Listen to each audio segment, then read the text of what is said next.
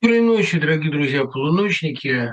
Прежде всего, не могу не поздравить с днем рождения Аллу Сергеевну Демидову.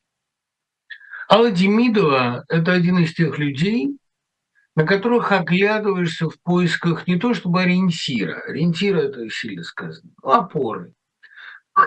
Вот знаете ли, таких людей а в моей биографии всегда было довольно много, потому что я, следуя советам Зинаиды Гиппиус, всегда старался следить, следить за людьми, сохраняющими себя, интеллект, силу духа, вопреки любым обстоятельствам, вопреки возрасту в частности. Вот у него в очерке благоуханной седины сказано, что в поисках нравственной твердыни прибегали иногда к старикам, пережившим и 60-е, и 70-е, и 90-е годы 19 столетия, и в 10-е сохранившим бодрость и радость. Вот одним из таких был Стасов, они, э, эти старики, э, ну, слово «старики» к ним даже применительно как-то не очень адекватно. Вот как я Киму буду называть стариком? Я сейчас с Кимом, которому, а, прямо скажем, за 85, а, езжу по Америке и даю концерты. И э, я поражаюсь тому, насколько он лучше меня сохранился. Кстати, тут многие спрашивают, написал ли Ким новые вещи. Написал. И он их тут поет. А это такие вещи, которые вас очень обрадуют. Я особенно рекомендую роман с охотника. Если вдруг попаду по мишени, то тотчас попаду под статью. Серьезное произведение. И вообще, я вижу те овации, которыми его встречают. И вот Тимидова, понимаете, человек, над которым ни возраст, ни власть, ни обстоятельства, ни время. Почему? И не потому, что есть самомнение, достоинство, умение себя сохранить, не потому. Это все э, вещи э, третьестепенные, а потому что есть высокое умение ориентироваться на вневременные обстоятельства. И ни на чьи оценки не оглядываться, потому что умирать ты будешь один, и живешь ты один, а, и отвечаешь ты один, а не все те, кто дают тебе советы. И я, я Демиду люблю не только как актрису, не только как блестящего интерпретатора Ахматовой, одного из лучших, не просто как э, гениального чтеца, а я люблю Демидову как образец независимого, веселого, доброжелательного и гордого человека. Вот это такие прекрасные качества, и они так редко сочетаются. И при этом, конечно, потрясающее воображение. Вот как она увидела, что Треплев должен ходить с высовывающимися из рукавов длинными кистями, потому что а, короткий, жалкий пиджачишка на нем. Да и много, много было у него а, таких, много у нее было таких удивительных прозрений. Я думаю, что никто так не понял поэму без героя, как она в своих интерпретациях ее.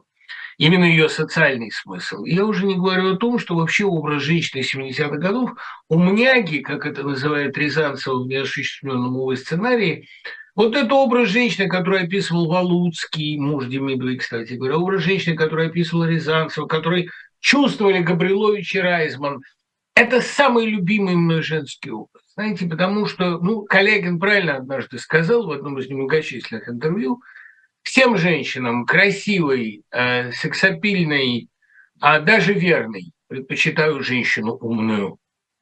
Это было сказано Глушенко, но это было очень точно сказано. Действительно, а важнее ума, эмпатии, сопереживания, совесть ведь тоже функция от ума.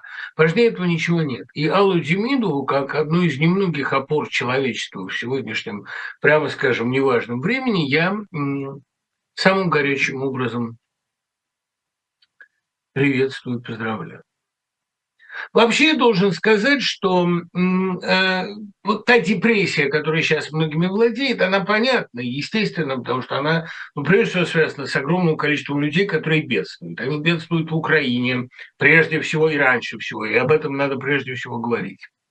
Она, это, это волна бедствия, катится а, по Средней Азии, по Грузии, по Европе. Это беженцы, которые сегодня покрывают а, действительно все пространство Евразии. И я э, говорил недавно с одним любимым грузинским деятелем культуры, не буду его расшифровывать, он говорит, да, там, если надо, передай кому, кто останавливается в Тбилиси, у меня освобождается квартира.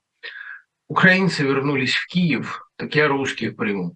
Через Тбилиси же прокатилась сначала волна беженцев а, украинских, а теперь прокатывается волна русских. Бедствие докатилось до России. Вот о чем бы фильм снять, мощный. Глазами этой квартиры, глазами обитателя этой квартиры. Это можно бы сделать, это было бы классно. Ну и вообще о многом, о многом можно будет снять.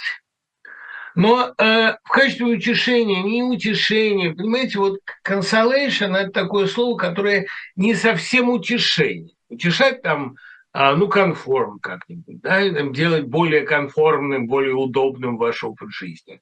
Консол – это вот в этом есть какой-то элемент божественного присутствия. Ну, что ли, сегодня почувствовать божественное присутствие можно – я не испытываю злорадной радости, а, которая выражается а, в двух замечательных словах «мы говорили». Это в одной совместной пьесе пародии Горького и Андреева был такой коллективный персонаж, группа либеральной интеллигенции со слоганом «мы говорили». Мне это не нравится. Я э, никогда не горжусь особенно предсказанием, но это не бином Ньютона, предсказать то, что было. Но я э, отчасти я рад а, тому, если слово «рад» здесь уместно, что чувство дискомфорта, чувство тревоги, которое я все время испытывал, чувство зыбкого болота, по которому мы все ходили, оно мне э, не просто так являлось. Я не просто так ощущал эти накаты тревоги, которые всякие беспечные оптимисты принимали за алармизм, за еврейскую генную память о погромах, за элементарную трусость. Не была трусость, чего мне там особенно это уж бояться. Но я ощущал именно трепет почвы, потому что все благополучие нулевых было зыбко, все надежды 90-х были зыбкими. Под всем этим бултыхалась, булькала трясина. Сегодня эта трясина хлестанула наружу. И, наконец-то, состояние большинства сограждан пришло в резонанс с моим давним состоянием. Мне уже нечего добавить к тому, что написано в нулевые годы к ЖД, к эвакуатору. Ничего, эвакуатор, кстати, сейчас просто на глазах сбывается.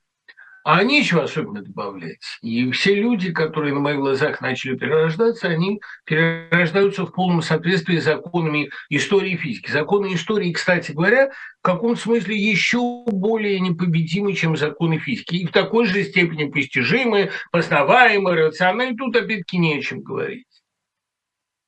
Ну, а что касается двух еще важных вещей, которые я хочу сказать – я э, выражаю глубокие соболезнования родным двух замечательных людей – Дмитрия Коробчиевского и Андрея Толма. Дмитрий Коробчиевский – сын э, писателя, поэта, филолога Юрия Коробчиевского, сын, который много сделал для увековечивания памяти отца, для собирания и хранения его наследия.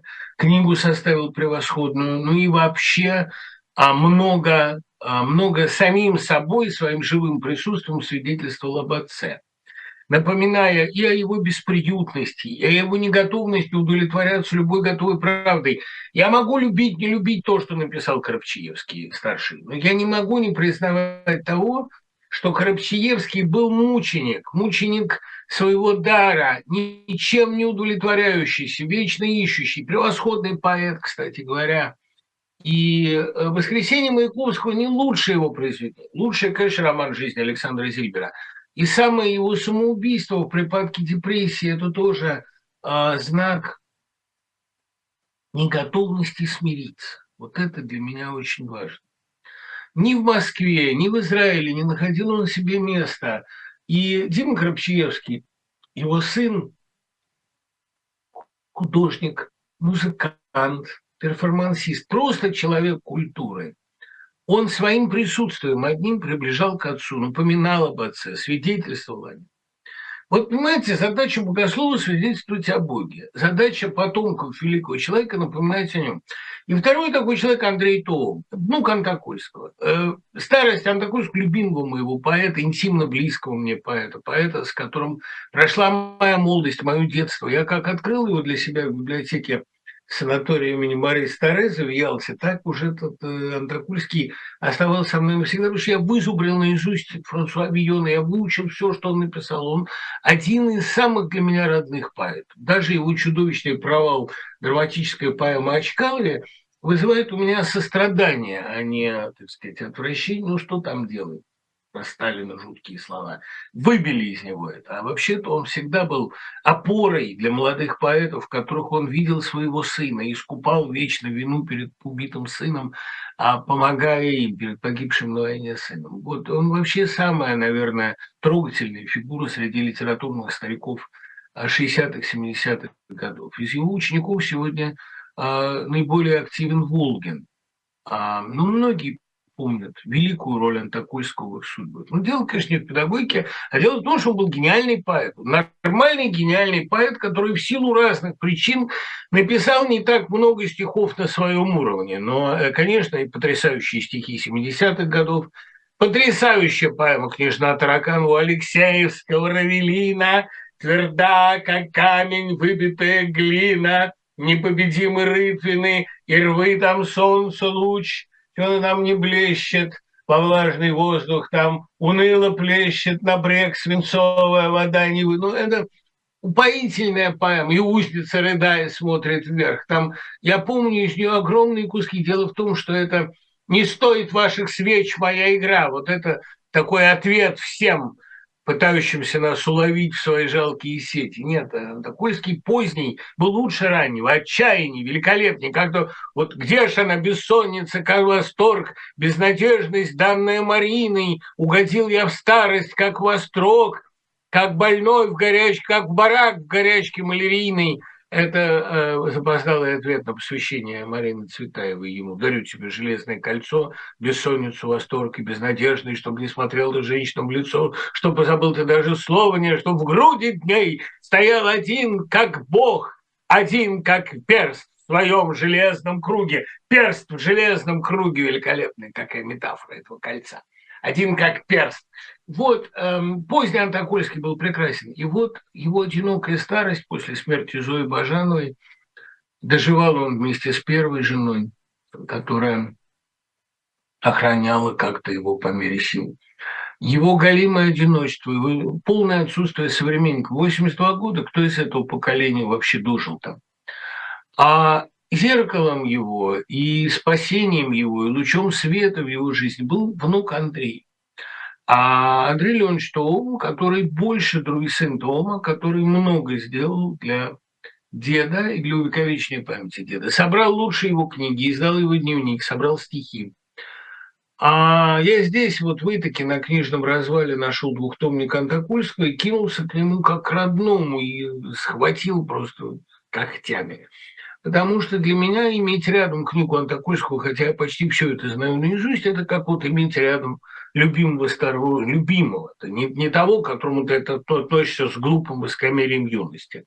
И вот Андрей Том, который после долгой болезни умер в Америке, он был не просто хранителем наследства деда, это очень важно, он был его продолжением. Такой же темпераментный, яркий, не всегда уместный, грохочущий, а такой же непримиримый, такой же темпераментный, такой же неуместный среди анемичных времен – а, наизусть знающий множество стихов своих, чужих, там, ну, выросший в московской литературной семье, это почти утратившее смысл сегодня понятие, но я эту московскую литературную среду помню по детству.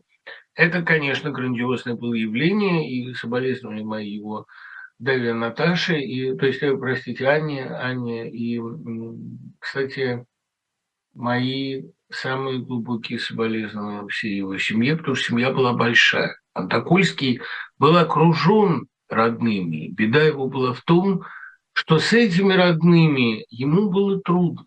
Он не находил понимания. Вот только внук а, Андрей, который был таким же бессеребренником и таким же весельчаком, отчаянным, грустным, трагическим, таким же трагическим актером, которого время все время загоняло на вторые роли. Он был таким же. И вот это внутреннее сходство, кстати, и в Ванне тоже есть эти черты, это внутреннее сходство дорогого стоит. Ну, поотвечаем на вопросы, а, которых много. Как вы думаете, следует ли считать генерала Пиночета кровавым диктатором? Ведь он спас страну и ушел в Знаете, а кем еще считается генерал Пиночет? Кровавый диктатор может спасти страну, но то, что происходило на стадионе в Сантьяго, мы забывать не можем. То, что сделали с Виктором Харом, мы забывать не можем. А то, что сделали с Пабло Неруды, да и в конце концов то, что случилось с Сальвадором Альенде, там давайте не перебирать сейчас его левацкие грехи, его экономические провалы. Давайте помнить о том, что он человек был хороший. И э, генерал Пиночет не был хорошим человеком. Как к нему не относись? Спас страну, не спас страну. Это же мы судить с вами не можем, кто спас. Это стране виднее. А Чили при Пиночете было кровавой полоской на западе южноамериканского континента. Я это помню очень хорошо. Я ребенок нижней ступени номенклатуры. Могу ли я воспользоваться связями родителей, чтобы на войне вместо меня убили кого-то другого? Насколько я плохой человек в этом случае? Знаете, если вы ставите перед собой такой вопрос, то вы уже человек очень неплохой. Но, э, понимаете, вот как бы вам это сказать? Нельзя ставить себя в ложную ситуацию, в ситуацию, из которой нет правильного морального выхода.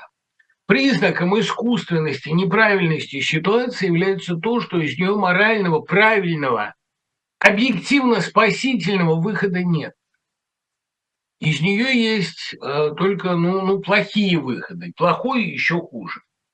И вам совершенно не обязательно для этого прибегать к там, помощи родителя или к номенклатуре. Вам достаточно из этой ситуации уйти, убежать. Ну, как понимаете, нет правильной модели поведения в классе, который охвачен буллингом. Нет правильной модели поведения в организме, в котором рак бушует. А он все равно бушует независимо от поведения других органов. Точно так же и э, ну, никакой иммунитет не спасет. Точно так же и в ситуации с эм,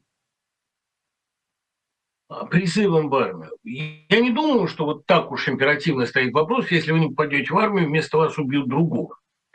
Чувство вины перед мертвыми знакомо всем, об этом говорил еще, помните, Твардовский, да? Я знаю никакой моей вины в том, что другие не пришли с войны. Речь не о том, но все же, все же, все же. Ну ничего не поделаешь, совесть-то болит, мы виноваты. Если убили не нас, мы виноваты. Но загонять себя в эту ситуацию, из которой нет этического выхода, по-моему, нет. Точно так же, как и не надо находиться в классе, который охвачен буллингом. Нет правильной модели поведения в тюрьме. Нет правильной модели поведения в травле. Ну, кроме как не присоединяться, но тоже это мало кого спасет. Поэтому я не могу вам дать совета, кроме одного. Не дайте себя поставить в ложную ситуацию. Если есть возможность бежать, бегите. Есть возможность бороться, боритесь. Я думаю, что борьба это в ближайшее время принесет существенные результаты. Ведь тут понимаете, в чем штука, как бы это так сформулировать, опять-таки. Во всякой болезни есть э, лавинная стадия, стадия лавинообразного осыпания. Вот в английском есть хорошее слово «аваланч», э, лавина, э, обвал. Оно как бы передает этот вал, накатывание. Э, когда лавина держится на грани, она может держаться довольно долго. Но когда она поехала, а сейчас она поехала, когда ее устронули взрывом, смехом, я не знаю, камнем случайно брошен, да, она вот от такого камешка может быть. Сейчас она поехала. И события будут нарастать стремительно, лавинообразно. И это касается не только ужасно проходящей мобилизации. И не только того, что власть совершает ошибку за ошибкой, громоздит ложь за ложью, переобуваются пропагандисты. Ну, вообще все идет по худшему сценарию. Уже ничего спасти нельзя. Кроме нескольких людей, там, нескольких тысяч, нескольких миллионов. В масштабах России это все равно очень много. Можно спасти очень многих. Но э, спасти ситуацию нельзя. Эта империя в нынешнем своем виде обречена. У нее нет вариантов. И как бы это горько ни звучало, сегодня э, накат событий, их темп будет увеличиваться с каждым днем, с каждой новой ложью, с каждой новой э, жестокостью, каждой новой репрессивной мерой. Счет, который им будет предъявлен, уже бесконечен. Сейчас не об этом речь. Сейчас вопрос только о том, а сколько народу они смогут с собой забрать. Верю ли я в опасность ядерной войны? Нет, я в опасность верю, возможность нет. Опасность есть, как можно не верить в опасность? Опасность есть всегда. Но я не верю в то, что это возможно. В конце архипелага Солженицын задает вопрос, почему все молчали. Нас же было больше, нас и сейчас больше, почему же мы молчали тогда и молчим сейчас? Вот э, это довольно довольно часто, довольно часто возникающий вопрос. А, ну, понятно, что люди боятся пытки, боятся тюрьмы, боятся пытки гантели, об этом сейчас вот как раз в связи с делом Маяковского, так называемым, когда молодых поэтов пытают и арестовывают, это а, довольно очевидная ситуация, тут, собственно, и говорить не о чем. Но невозможно, невозможно. А, вот пришли мне угрожать за сигарету, и конкретно жена. Катя, выкинь. Ну, ну что поделаешь, иногда говоришь, увлекаешься, э, говоришь и нервничаешь. Выбрось ее, пусть тебе будет легче. Кстати, вот тут некоторые люди негодовали, что я выбрасываю бычок в окно, так ведь это мой бычок, товарищи, и мое окно, и это мой дом, пока временно. И под окном стоит та урна, мимо которой я не промахиваюсь, будьте уверены. Я имею право уж в своем-то дворе скромно хозяйничать. А, кстати, много вопросов и просьб показать увеличившегося бобза. Иди же сюда, мой застенчивый, раз уж ты пришел. А он приходит всегда, потому что ему уже интересно. Да, вот он пришел вам помахать, дорогие друзья и сказать, что будущее у мира есть, и никто не собирается этот мир в ближайшее время хранить. Мир не даст себя похоронить. У нас есть бубзы, наша главная надежда, не правда ли? Шел гулять. Вот, э, возвращаясь к теме насчет, эм, почему молчали. Люди боятся пыток, люди боятся советской тюрьмы, которая хуже пыток, и постсоветской тюрьмы, которая хуже советской. Люди э, боятся осуждения соседей, потому что больше всех вам надо. Но за всем этим сидит более глубокий и более э, страшный страх. Я говорил об этом много раз, но не грех повторить. А мы стоим на пороге трансформации системы, которая просуществовала 7 веков российская вертикальная власть, российская показушная армия, российская глубоко порочная система воспитания, при которой учителя боятся директоров, директора боятся РАНО, как бы оно ни называлось, Рано боится, еще там Минпроса, я не знаю, при которой все боятся всех, при которой все боятся вышестоящих и презирают нижестоящих. Закон в очереди, когда ты э, ненавидишь всех, кто стоит перед тобой, и презираешь всех, кто стоит сзади. Это такое, такая структура. Ведь очередь – это как бы проекция российской вертикали на горизонталь русского пейзажа, на его бесконечную равнину. Но это, в общем, то же самое. Вот эм, когда на это все смотрят, поэтому один из ключевых текстов Сорокина называется «Очередь». Очень мощный, кстати, текст.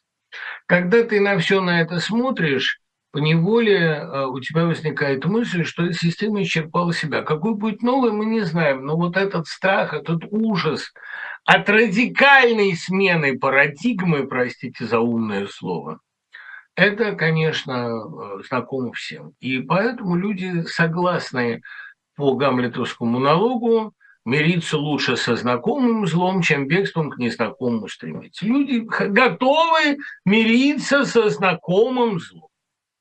Оно им 7 лет, 7 веков знакомо. И они не готовы представлять себе другую парадигму. Но она будет другой, просто лучше самим ее установить, нежели ждать, пока время ее установит.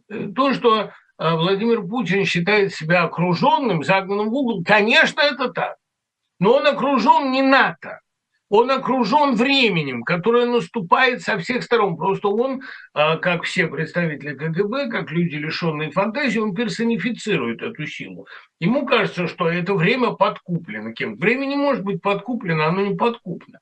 Это как герой рассказа Андрея Синявского, любимого моего рассказа «Ты и я», он подозревает, что за ним следит КГБ. А за ним следит Господь Бог, но у него этой мысли не возникает. Ну, здесь примерно так. Возможно ли появление в России человека принципиального, уважаемого, но безвластного? Мне кажется, у нас наличие власти необходимо условие уважения в среде большинства. Ну нет, конечно, это не так. Наоборот, Россия всегда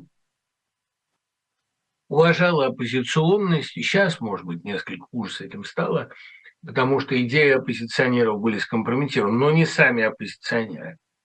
А вот я просто к другому. Эм, идея власти, понимаете, вот, Мирон, вам бы следовало, мне кажется, конкретизировать это понятие.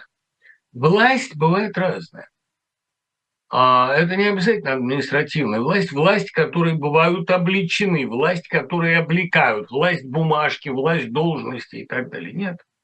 Россию уважают не только представители власти. Или, иными словами, власть может быть духовной, власть может быть а властью гения, таланта, тоже довольно авторитарный, поэтому все власти так ревнивы к чужому литературному успеху и так хотят рулить литературой, и так хотят остаться в литературе, и пытаются все время как-то в нее просунуться. Ведь на самом деле, э, по-моему, это Суворина слова, я все забываю перепроверить. В России два царя. Лев Толстой и Николай. Николай не может поколебать власть Толстого, а Толстой легко колеблет трон Николая это э, тоже власть. И именно об этой симметрии, которая объективно существует, говорил Пастернак в довольно посредственном стихотворении художника. Я так люблю Пастернака, что могу себе позволить сказать, что у него есть стихи плохие. Но он и сам к этому, к этому шел сознательно, он рисковал, он говорит, некоторое время, товарищ, я буду писать черт знает как, простите меня. Вот он, безусловно, прав в одном, что он верит в знания друг о друге предельно крайних двух начал. Два предельно крайних начала, но обоим присущи власть, воля, зависимость от Бога, сознание предназначения, ну и некоторая авторитарность. Конечно, художник не может не быть авторитарен. Ему диктует власть таланта, и он обязан это говорить, делать, он не может не написать. Он тоже загнан в угол и тоже смертью. Потому что если он не будет говорить, он умрет. Да? Но это нормальная совершенно практика. Поэтому человек, обреченный властью, это не только руководитель. Но это, как говорил Павел I, а, кстати, меня спрашивают, нет ли аналогии нынешнего времени с Павлом I, не, никаких. А, Павел I говаривал, в России дворянин тот, с кем я разговариваю, до тех пор, пока я с ним разговариваю. А, это не та власть, которой следует апеллировать и на которую следует ссылаться. А, но человек, который приходит как власть имущий, как говорил Лев Толстой о Лермонтове, это ощущается всегда. У Лермонтова никакой не было власти, кроме власти гения. В России есть сегодня такие фигуры, которые имеют духовную власть, которые говорят как право имеющие. Я себя к ним никоим образом не причисляю, я к этому не стремлюсь, но думаю, что некоторая власть над умами грешным делом и мне иногда бывает дана, просто потому что я говорю об объективно существующих вещах. Создан Совет по профессиональным квалификациям в сфере культуры, и Совет, будет, совет станет основным связующим звеном между а, отраслевыми работодателями и работниками. И придется ли писателям и парням доказывать свою лояльность режиму? Вань, вы так об этом спрашиваете, как будто это все надолго и серьезно. Это вот как обсуждать э, там указы Геббельса в апреле 1945 года. А Близ есть при дверях. Я не, не говорю, что самая темная ночь бывает перед рассветом, самая темная все-таки еще не наступила. Вот как разруха начнется, так может быть. Но э, обсуждать их планы, телодвижения, кого они там кем назначили, что они там сделали с экономикой. Это все уже, понимаете, вот как человек перед смертью шарит рукой по одеялу, это называется обирается, вот они примерно так же ищут рычаги. Это обираются они, да, это, а, так сказать, обустраивают свою смерть. Это совершенно предсмертные, последние, а, скорее такие вызывающие сентиментальность телодвижения обреченной системы. Но это очень горько, и они многих успеют за собой утащить, но не все далеко. Вспоминая Щербакова, но всех не догонят, догонят не всех, всего не отнимут, отнимут не все. Очень хорошая была песня, кстати. Я все бы смог перенести, точно зная, что понимание наступит, осознание придет, и, как вы говорили, мы испытаем долгое похмелье. Но чем больше я вижу вокруг, тем больше наблюдаю за тем, что происходит, тем уверенности меньше. Что, если осознание не наступит, опыт забудется или не будет воспринят вовсе? Тимофей, ну, это все равно, что спрашивать, а что, если человеку откажет мозг, если откажут все рецепторы? Да, такое бывает иногда, но тогда, значит, бы человека просто не будет. Вот и все. Это а, еще раз говорю, а, понимаете, очень велик шанс в мрачные времена, ну, страшные времена, да? Я как раз новый стишок об этом написал. В мрачные времена очень велик соблазн плохо думать о человечестве. И этот соблазн понятен, и этот соблазн приводит иногда к великолепным текстам типа Лермонтовской думы. Всегда хочется сказать, печально я гляжу на нашу Корею. Да, ну, а на что можно глядеть в России без печали? Что бы в России человек ни делал, сказал Блок, его прежде всего жалко. Неважно, смотрит ли он в окно или ест что-нибудь вкусное. Все время жалко. Но э, это не надо поддаваться этому соблазну, не надо считать людей ничтожествами.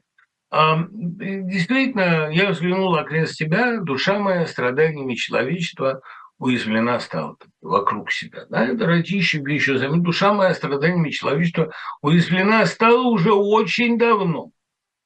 Но э, это совершенно не совершенно не значит, что такой взгляд на мир справедлив. Понимаете, нельзя смотреть на мир глазами потерявшегося щенка, глазами брошенного ребенка, глазами нищего, глазами бомжа, а глазами, э, там, я не знаю, покинутой женщины. Это, все это в мире есть, но мир этим не определяется. Вы знаете, что вот счастье очень редко тянет за собой цепочку счастливых воспоминаний, а любое несчастье, оно всегда цепная реакция. Ты тут же начинаешь вспоминать, в чем еще тебе не повезло.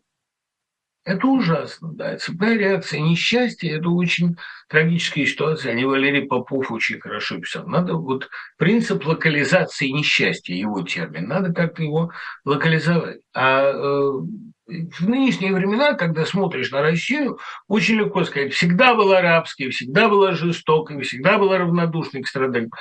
Бывало, но не всегда. И бывали у нее другие времена, и будут другие времена. Дело в том, что трупный яд, он на то и трупный яд, чтобы отравлять собой все. И, понимаете, вот как бы в России государство и общество – это сиамские близнецы. Они связаны, небольшой перемычки, незначительной, но они связаны. И государство все время хочет утащить общество за собой, все время не дает ему существовать свободно. Можно бы этих сиамских близнецов разделить, но тогда ведь сиамских близнецов, кстати, разделить было очень легко уже тогдашней хирургии. Но тогда они перестали бы быть феноменом и не смогли бы больше зарабатывать деньги. Понимаете, вот э, выступая на ярмарках. Поэтому сиамские близнецы так и жили. Один из них был сильно пьющий, второй абсолютный трезвенник и язвенник, и такой сугубый пуританин. Но, к сожалению, когда пил один, пьянели оба. У них была общая кровеносная система. И больше вам скажу, а, когда умер один, тяжело болевший. Через час умер другой, относительно здоровый. Вот с государственным обществом в России такая же система. Пьет один, а рвет обоих. Надо разделить как-то, надо научиться отделять себя от государства. А почему-то считается предательством отделять себя от Родины, которая больна всеми врожденными болезнями. Но вы-то здоровы, почему вы должны болеть и умирать вместе с ней?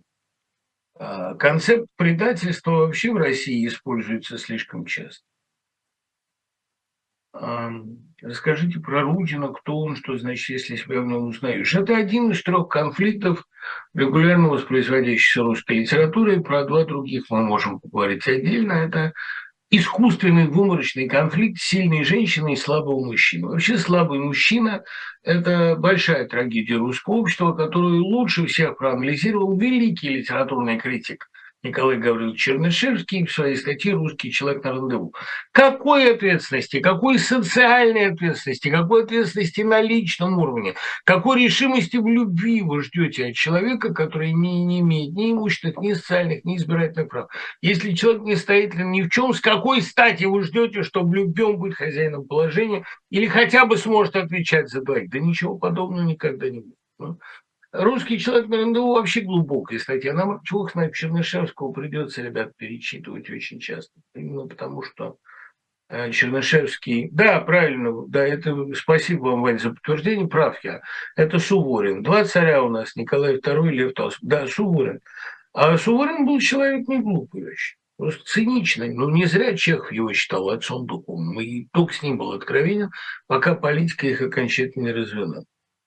Может ли быть так, что причиной multiple personality disorder, множественное личного расстройства, может быть неотрефлексированный мозг. Например, если долго быть на необитаемом острове, все личности соединятся в одну. Миш, нет. А причина этого разве я прочел, у меня вот тут стоит на полке длинный ряд книг на эту тему, частично купленных на книжных развалах, частично исхищенных из Корнельской лайбрери. Э, там очень простая схема. Это развившиеся, но не отпавшие друзья, вымышленные друзья детства. В детстве дебютирует эта болезнь, но это даже не болезнь, это следствие одиночества, а иногда, может быть, это следствие действительно, эм, ну, как сказать, слишком разных темпераментов, раздирающих вас желаний. Ведь есть же и христианская точка зрения на эту болезнь, согласно которой это просто разные души подселяются в одно тело, такое бывает. Но по моей концепции, по концепции романа «Интим», это следствие проблем, э, зародившихся в детстве. Ну, Нэш мне так рассказывал, что слышать голоса воображаемых друзей он начал в детстве, когда он нуждался в воображаемых друзьях. Просто у других они отмирают, а он не, не, не То ли это следствие инфантилизма, не знаю. Но для меня, во всяком случае, Мои воображаемые друзья детства, они во мне живут, они актуализируются, когда они мне нужны. А отличаются ли они от моего «я»? Да, безусловно. Вытесняют ли они мою «я»? Нет, никогда. Но я допускаю ситуацию, при которой они вытесняют. Ведь у меня там, собственно, в чем коллизия романа, что одна из этих внутренних личностей – девочка, которую этот мальчик любит. А у кого из нас не было таких воображаемых романов? А она начала брать власть и вытеснила постепенно всех, а поскольку девочка очень своеобразная, то она заставляет его совершать некоторые ужасные поступки. Такая история. А я непременно займусь этим романом, как только разберусь с книгой «ВЗ», Видите, какая история? Да, меня очень многие спрашивают о романе Пелевина. Это не роман, это книга рассказов. Я прочел пока только половину. Спасибо, мне прислали на рецензию. И я нахожусь, может быть, я тоже, согласно теории множественных личностей, а напишу диалогическую рецензию. Рецензию, где будет внутренний конфликт.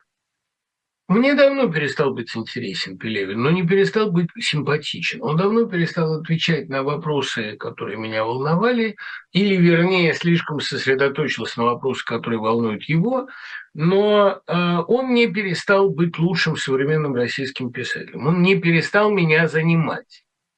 И эм, вот вопрос, следует ли писателю оставаться абсолютно последовательным, делая то единственное, что он умеет – то есть, воспроизводя из романа в роман одну и ту же схему, я думаю, он это делает бескорыстно. Нет на земле тех денег, которые могут заставить писателя каждый год штамповать по роману. Тем более, если это писатель большой и хорошо в мире известный.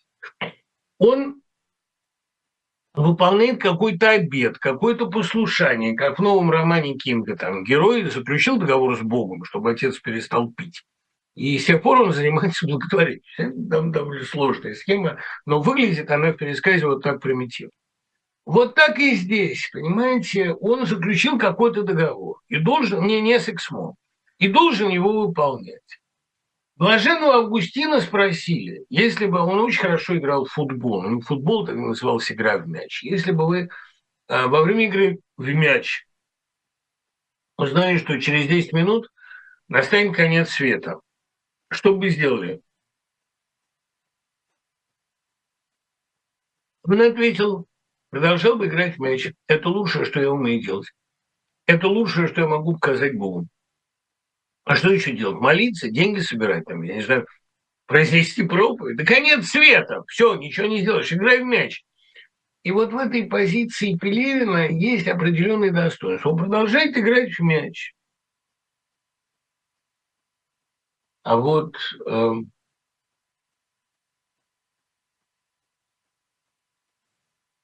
а вот должен ли он в это время испытывать симпатию к страдальцам и хотя бы просто промолчать, если не выражать прямо свою позицию, на это у меня нет однозначного ответа. Писатель вообще никому ничего не должен. Да никто никому ничего не должен, кроме Господа, но это личные счеты с ним и личные дела.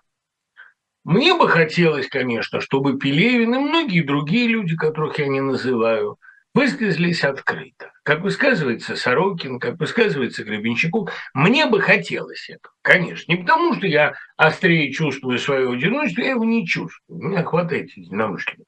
Да если бы даже я и был один, это привычная для меня ситуация. Но я э, хотел, мне было бы приятно, что кто-то еще дерзнул. Однако у меня нет никаких требований к писателю, который продолжает делать то, что он умеет. Как говорит Мапасан в предисловии к Пьеру и Жанну, который называется «Романин Пьеру и Жанну», а, со всех сторон раздаются голоса «Рассмешите меня, растрогайте меня, научите меня доброте». И лишь один-два человека говорят «Сделайте что-нибудь хорошее, что наиболее соответствует вашему дару и темпераменту».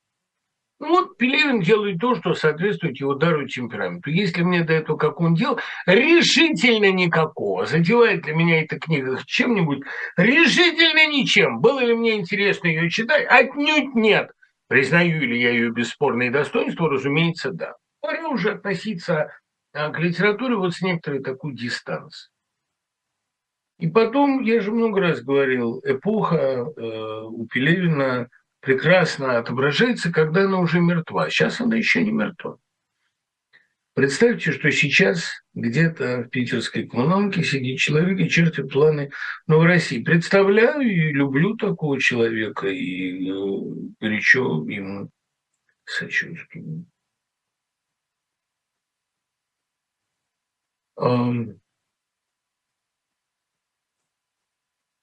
Вот от Вани Макаровой письмо. Ударил ровно сейчас, надо спускаться в укрытие. Ужас. Вот перед кем мне стыдно, да перед Ваней Макаром. Сидит непре-поэт, который лучше меня, и записан в теробороне, и спускается в укрытие, и помогает в убежище. Перед Гефтером страшно стыд. Гефтер на, ну, на недавнем концерте в Жумовском спел такую потрясающую новую песню про рай, что вот в раю не так уж много места. До слез меня довел. Я вообще люблю, люблю его песни, Визбровскую, его традицию. И вот он там. И слов нет, как мне стыдно.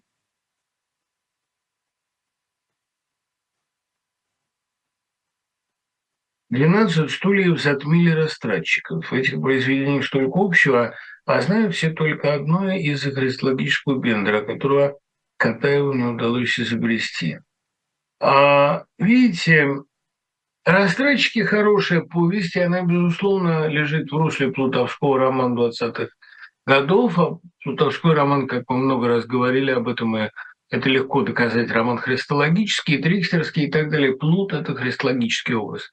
Но герои растратчиков, как и герои э, Ибикуса, Толстовского, Невзоров, они люди не симпатичные.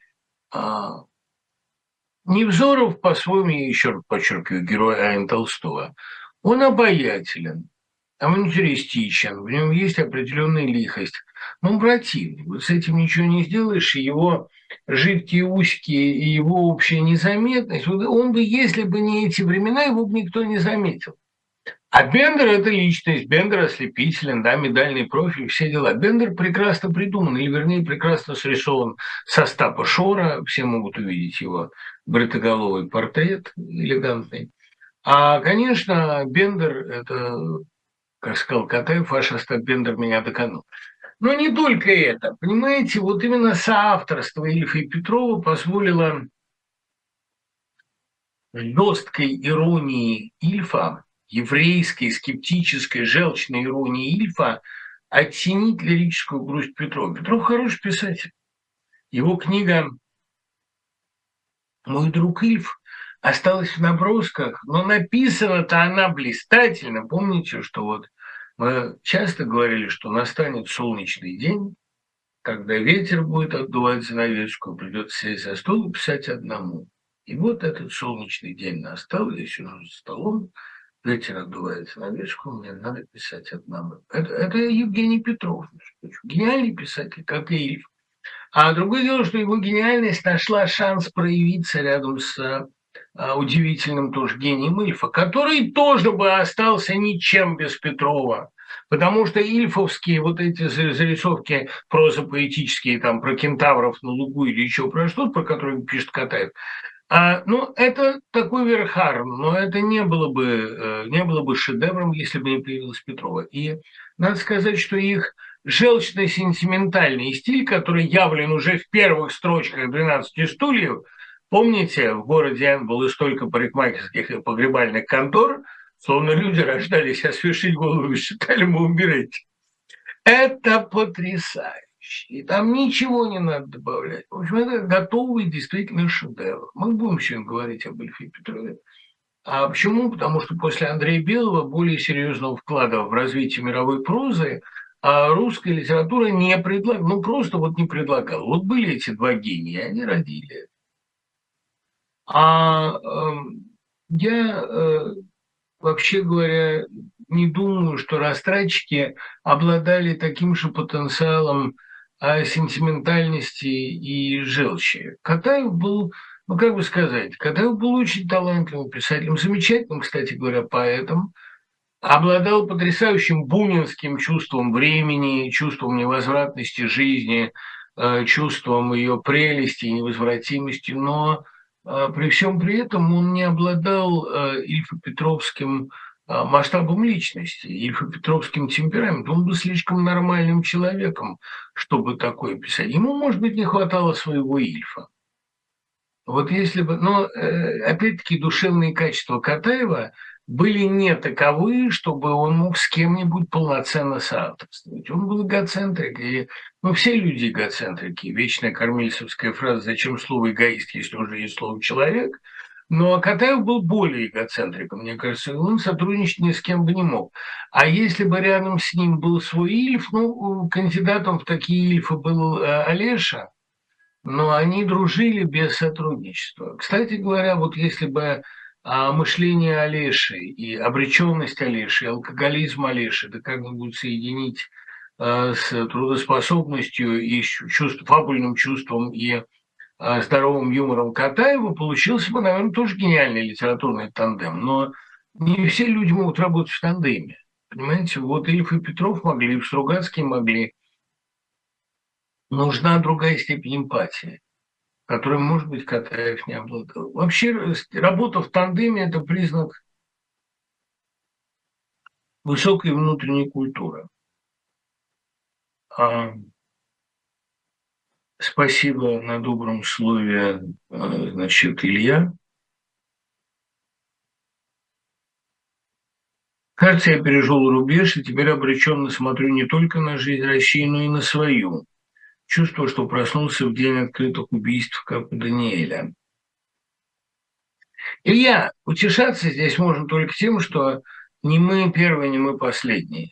как сказано у Кушнера, до тебя я побывал, я был, я плакал в коридоре. Тут до тебя были многие. До вас здесь были немцы, до вас здесь была культура Японии, до вас здесь были Кнут Гамсун и Луи Фердинанд Селин. Были люди, которые а, рак фашизма вот не пережили, которые вот так им заразились, так им болели. Ничего нового. Кто в России мог бы стать сегодня Остапом? Вот это очень интересный вопрос. Откуда в сегодняшней России мог бы взяться Трикстер? Ведь, понимаете, ну, это как бы в пандан а, к разговору о Бендере сегодня.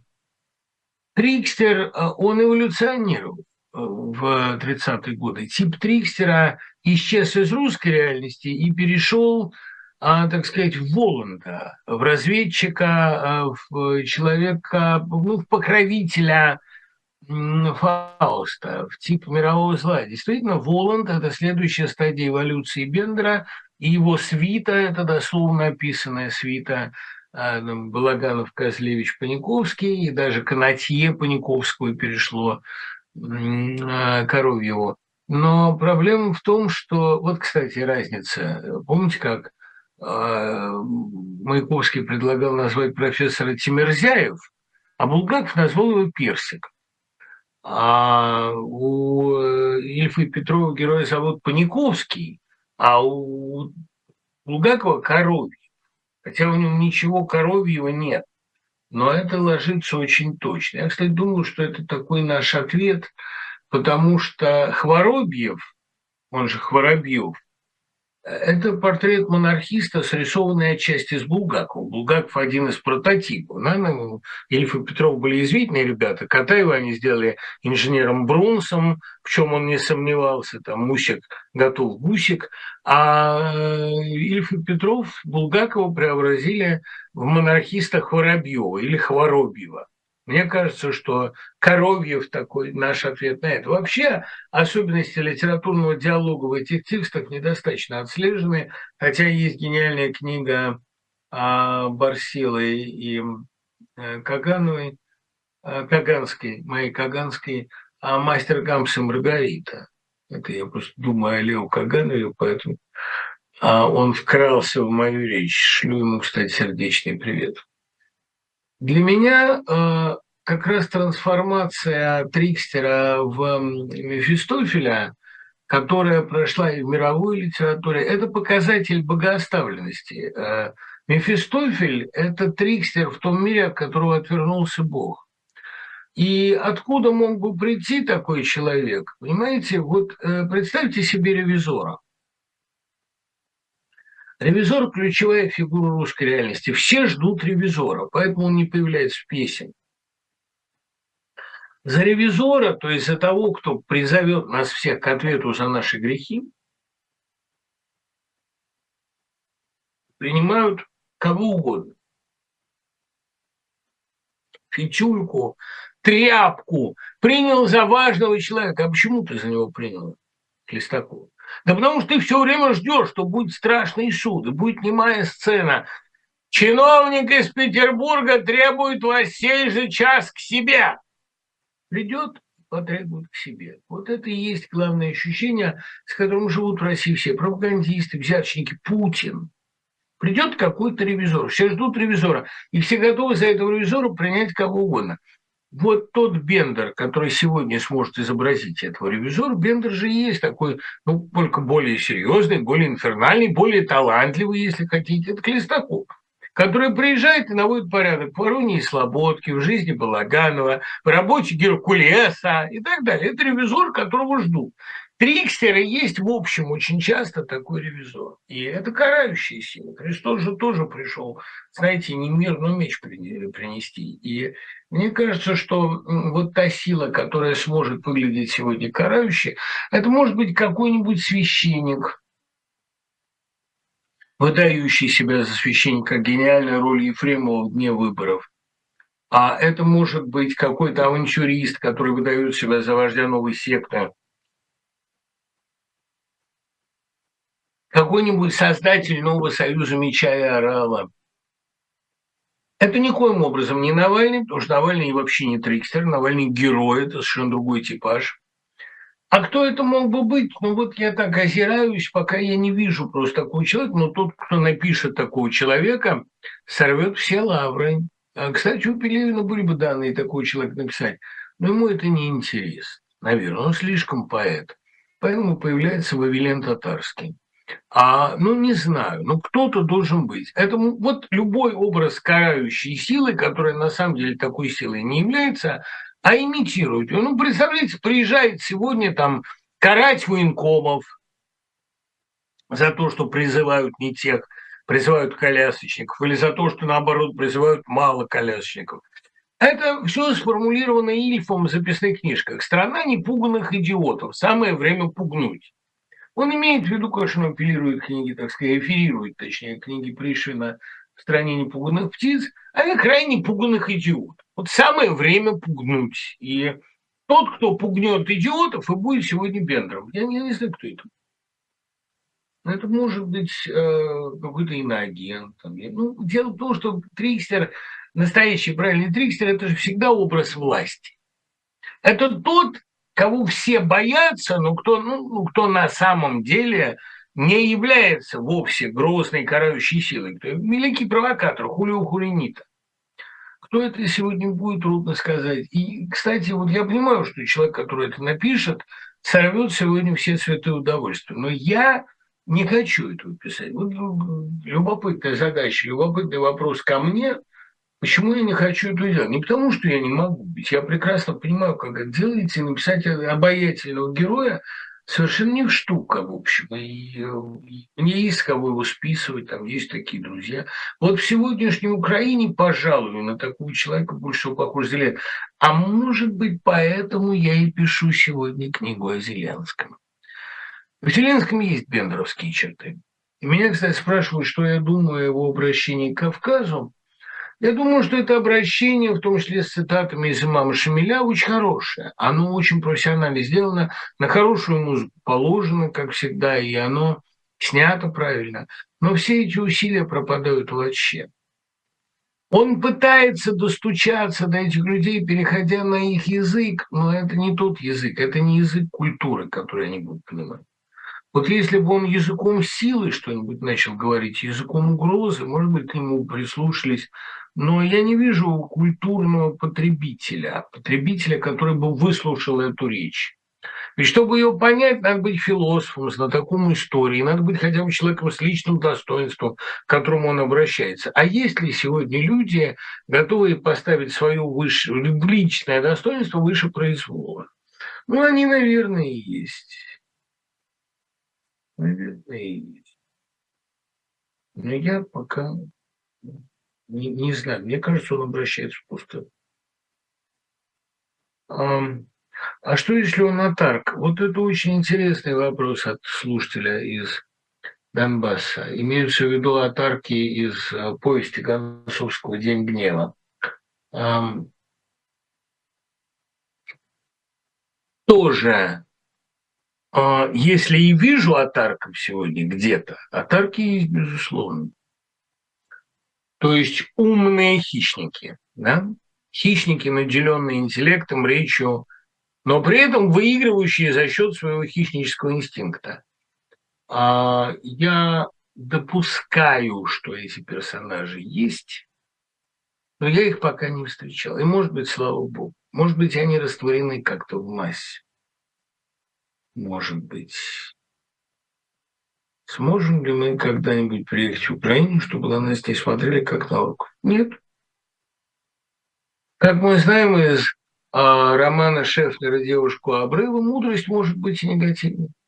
Теория недоступности индусторма, индустрома а, спасла многие жизни. А, есть вещи, которые не преодолим. Когда-нибудь можем. Когда-нибудь но в очень отдаленном будущем. В конце концов, дружим же мы со шведами после Полтавы, то есть, ну, сколько лет прошло. А с Украиной, ну, понимаете, э, некоторые из нас смогут приехать, те из нас, кто духовно встанет да, на сторону прогресса, на сторону будущего. Такие люди, ведь Украина – это же действительно а, всего лишь страна, занявшая сторону будущего. Никакой русофобии, ничего антирусского там изначально не было, сколько бы ни пытались это внедрить, и свои, и чужие. Это просто страна, которая выбрала будущее, не захотела оставаться в архаике. Наверное, люди, которые тоже встанут на сторону будущего, могут рассчитывать на то, чтобы приехать туда. Но есть проклятие, которое не смоешь, есть врожденные знаки, которые э, так просто не споришь, да, это не погоны. Поэтому я не, не верю, что это забудется. Оно не должно забываться. У меня есть такое абсолютно, ну, как сказать, внутреннее чувство, что мы заслужили такое отношение. Лично я заслужил. А, и такое чувство возникает у меня не потому, что там я слушаю голоса украинских националистов. Ну, кстати, количество гораздо меньше, чем могло бы быть. Такое чувство у меня возникает потому, что я ставлю себя на место Украины и понимаю, что я бы не перешагнул, не переступил бы через это. А, кажется, главный аргумент для изучения русского языка сегодня биография Кандализы Райс. Да нет. А русский язык, русская культура – это э, порождение, я уже говорил, как амбра в желудке кашалота. Это уникальное, удивительное, обладающее целительными свойствами и так далее. Порождение болезней, порождение уродливой ситуации, блистательное, гениальное порождение уродливой ситуации. Ну, вроде красивого нароста на больном дереве, потому что, видите ли, дерево – это же тоже, когда на нем нарост, это же болезнь. Но это красиво. Вот такие бывают вещи. Как вам кажется, в чем заключается э, гениальность Ильфа Петрова? А, то, что и книга все так же актуальна. Я много раз говорил, гениальность, она временем никак не обусловлена. Гениальность – это а, угадывание, поразительно точное угадывание нового, угадывание тренда. Они его угадали. Они не первые, кто написал Плутовской роман. Больше того, сюжет романа выдумали не они. Но они первые, кто наполнил этот роман сложной эмоцией. Вот то, чего нет ни у Бабеля, хотя у Бабеля гениальные рассказы о Бенекрике, то, чего нет у Алексея Толстого, то, чего нет у Катаева. Они наполнили текст сложной эмоцией, потому что Бендер, с одной стороны, явление обреченное, а с другой, это все-таки явление власти, явление триумфальное. И Бендер никуда не делся. Бендер успешно сбежал за границу. Это тот финал, которого они не придумали. Бендер не женился, как было в концовке первого варианта, на Зосе Синицкой. Бендер не уехал э, в Черноморск и не сделался управдомом. Бендер просто сбежал в Румынию и сделался Штирлицем. И следующая инкарнация Бендера – это Румата Истурский или Штирлиц. Об этом мы будем говорить ниже подробнее, но э, ему не осталось места в советской реальности. И он переместился туда, где он мог быть. Ведь Штирлиц – это и есть Бендер, поэтому он уехал туда, где все в белых штанах. В Аргентину. Он туда попал, там реализовался полностью. Бендер – это э, пограничная фигура между Трикстером и Мефистофелем. Бендер – это Трикстер, который в шаге от Воланда. И он становится этим Воландом, покровителем художников, разведчик. Бендер – это действительно разведчик идеальный, потому что все его таланты только в разведке могут быть а, применены. Бендер – это такой русский Шендер, если Близко ли вам творчество Бориса Зайцева? Не близко. Он был добрый, замечательный человек, автор «Голубой звезды» и лучшей, наверное, биографии Тургенева – но Борис Зайцев, ну просто он прожил очень долго. Как всегда, такое благословение благоуханной седины, доброго и талантливого человека. Но, конечно, никакого сравнения он, а, скажем, с Мережковским он не выдерживает, хотя он э, гораздо лучше Шмелева. Всегда они шли в критике в одной обойме, в одной упряжке Шмелев и Зайцев. Конечно, Шмелев писатель гораздо слабее Зайцева и нравственно уступает ему очень сильно и коллаборационист он такой. Но я люблю очень Зайцева как человека. А писатель он ну, ну, уровня телешоу, может, да, который стал основателем среды, но это этим исчерпываются его литературные заслуги. Уровня там Чирикова, может быть, наверное. А, я сначала прочитал «Розу мира», потом «Сын человеческий». И уже в конце Евангелия. Я серьезно изучил все труды Даниила Андреева, ему действительно были даны видения. А подобные вещи происходили со святыми и монахами, так было и с Рабиндранатом Тагором. Не возникало ли у вас мысли, что описано им имело место быть? Ну, слушайте, как сказано у Чехова в «Черном монахе», э, я часть твоего воображения, твоего воображения есть часть природы, следовательно, часть природы. А на самом деле это такой нехитрый довольно силлогизм, в котором содержится ловушка. То есть воображение не есть часть природы, или, по крайней мере, и другая природа. А то, что являлось Андрееву, мне не важно, было ли это бесовским наваждением, было ли это ангельским откровением. Ну, то есть важно, но это не первостепенно. Это было гениальной литературой, прежде всего. И книга Андреева имеет ценность прежде всего литературную. Это гениальное литературное произведение. А все духовические странствия, начиная со Сведенборга и а, кончая некоторыми нашими современниками, которым тоже открываются небеса, это не более чем эм, проекция. Ну, пересказ с надневным языком. Может быть, Андреев что-то видел, может быть, ему что-то представлялось, но то, что он видел, было продуктом его гениального творческого воображения, а вовсе не, э, так сказать, шруграми или э, какими-то еще иными кругами ада или рая, Эвента Свентана там и так далее. То, что видел Андреев, было э, в значительной степени литературным продуктом, литературным конструктом Серебряного века, почему ему являлся Блок, например, опаленный языками подземельного огня, дословная цитата из Блока. Ему являлись э, любимые им люди, ему являлись души рек, которые он так любил, ему а являлись титаны Возрождения. Он о них думал, ему было откуда это извлечь из глубин своего мозга, но называть это реальными видениями, мне кажется, значит объединять его творческий дар. Он был гениальным поэтом, я думаю, лучшим поэтом своего времени, ну, по крайней мере, вот в то время, в этот промежуток. В 40-е годы лучше ленинградского апокалипсиса ничего не написано. На том же уровне есть вещи, но это поэма наваждения того же уровня, что стихи о неизвестном солдате или переделкинский цикл Пастернака или поэма «Без героя Ахматовой». А, но э, приписывать это каким-то божественным видениям, знаете, ну, пишущие люди понимают, что это наша, наша, опять же, наша проекция. Хотя без Божьей помощи ничего не делается. Что делать, если человек в этих событиях совсем один? Мужа нет, дети живут в других странах, нет опоры на близких, на семью, не чувствуешь нужности, как быть? Э, один рецепт в этих случаях – найти человека, которому ты нужен. Таких людей сейчас очень много. Страшное количество беженцев, которым надо помогать, страшное количество одиночек, которым надо помогать. Вы читайте чаты, помогайте. Сколько сейчас людей, э, инвалидов, которые гораздо беспомощнее э, остальных. И они нуждаются в помощи повседневной. Лекарства исчезают, продукты исчезают. Ну что, сейчас как раз огромен шанс быть нужным. Важно только не подменить мотив, не,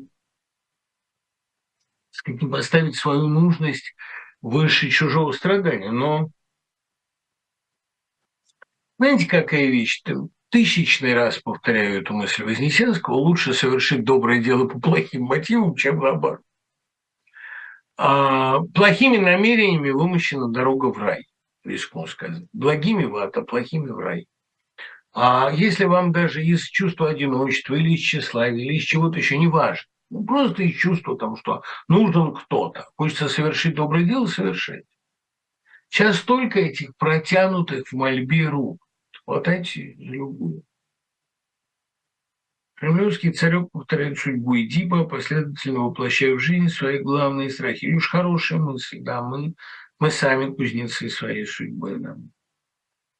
Интересно, что Софокл первым догадался о том, что наши главные страхи есть негативная программа, заложенная на это. Не Софокл догадался, это миф догадался.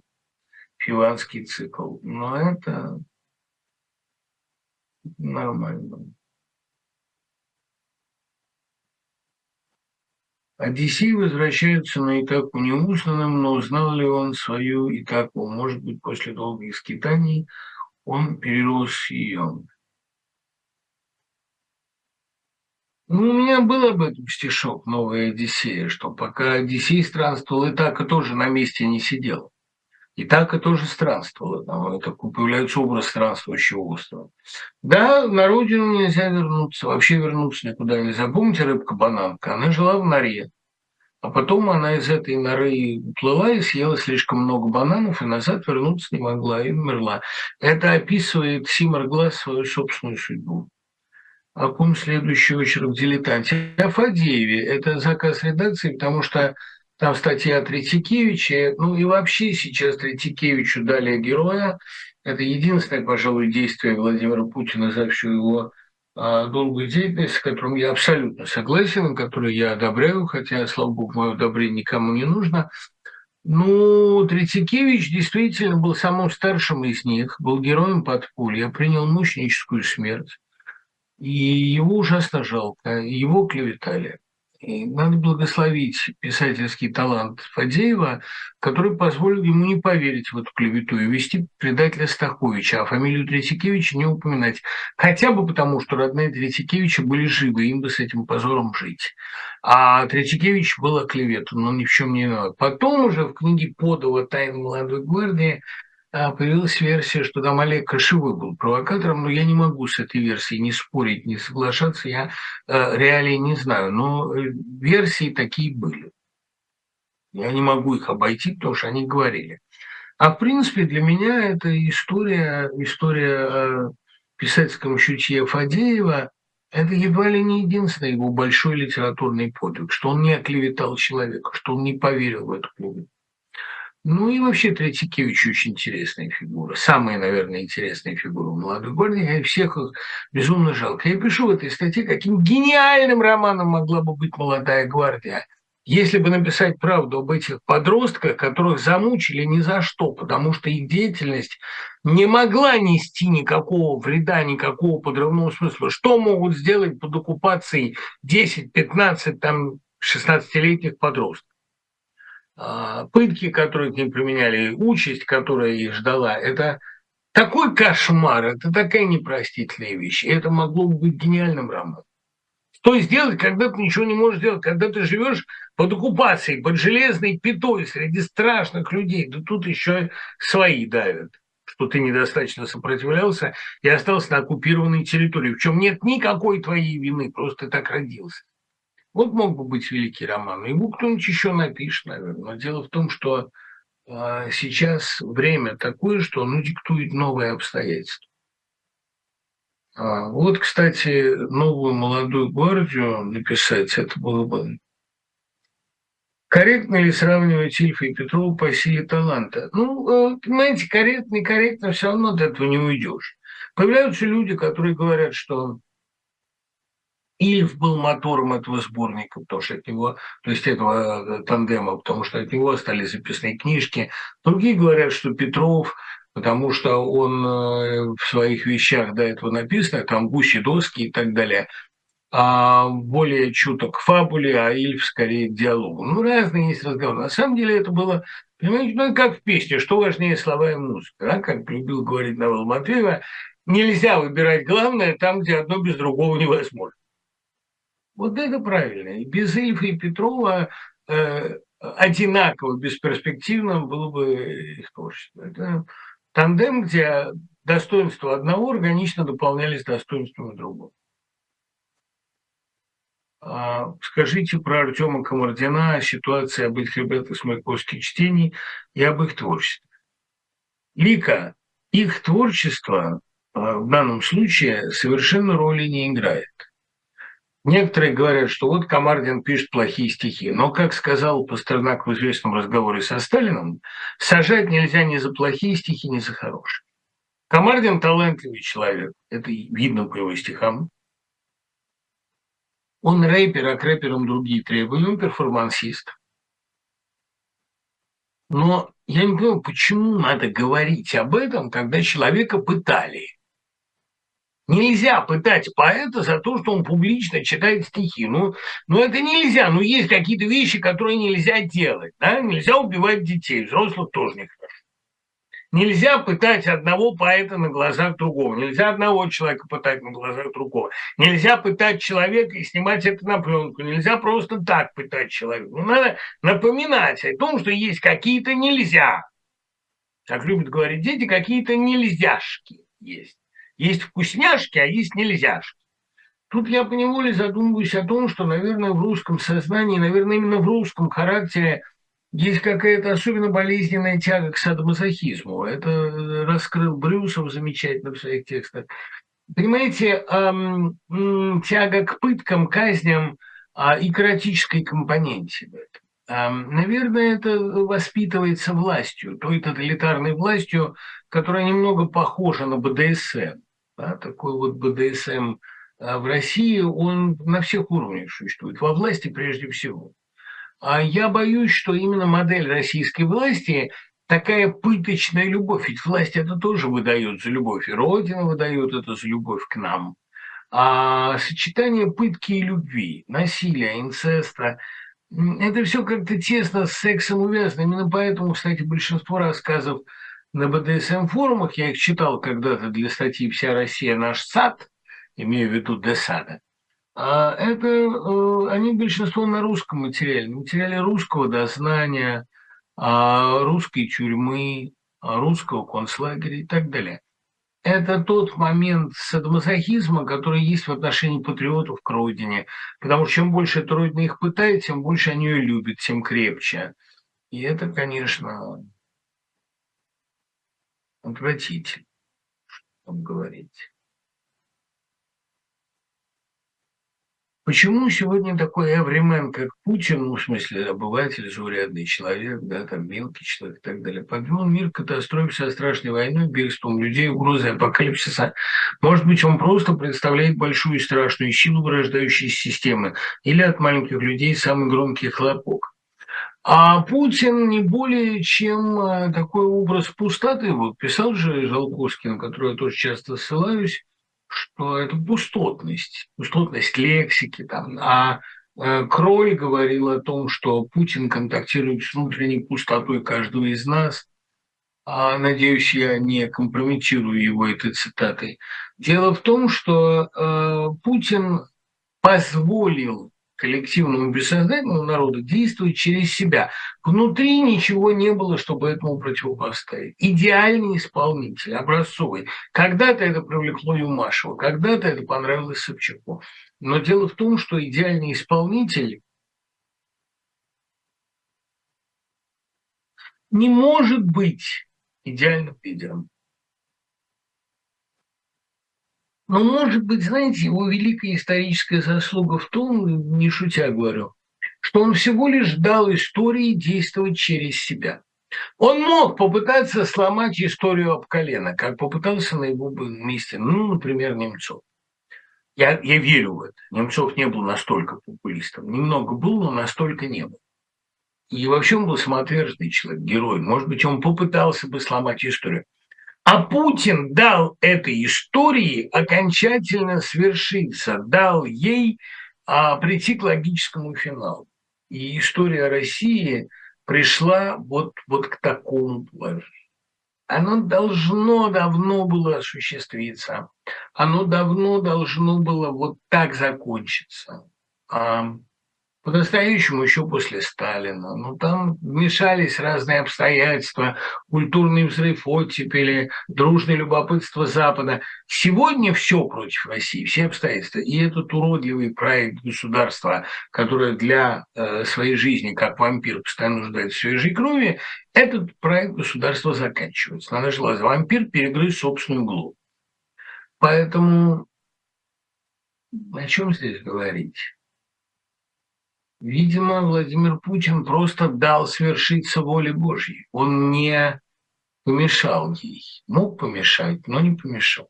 То сразу вопрос, а нет ли такой воли Божьей относительно человечества? Да ну что вы, нет, конечно. Человечество в целом, оно не может быть уничтожено, оно не собирается быть уничтожено. Его никто не собирается уничтожить.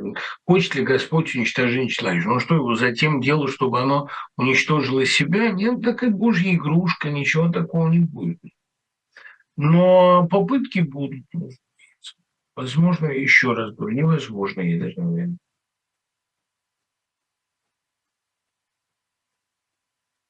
Как можно помочь человеку, находясь от него на большом расстоянии? А вот здесь и проблема. Эффект присутствия надо уметь создать. надо уметь каким-то образом, как говорил Антал Гидыш, и ты присни себя туда, где лето, солнце и звезда. Надо уметь присниться человеку. Почему Остап мечтал эмигрировать в Рио? Чувствовал ли он, куда идет его страна? А то ничего, ну, конечно, чувствовал. Но он мечтал эмигрировать в Рио из эстетического чувства. Это красивая страна. А, Бразилия. Это э, и все в белых штанах. Помните, как мечтал э, Немцов, да? как Немцов надевал демонстративно белые штаны на официальное мероприятие. Так вот тоже Остаповская мечта о том, что было красиво и вольно, и эротично. Это, а в холодной России очень хорошо мечтать о Рио-де-Жанейро. Остап – это человек, наделенный счастливым даром мечты. Можно ли сказать, что шаман Габышев сегодня великий провокатор.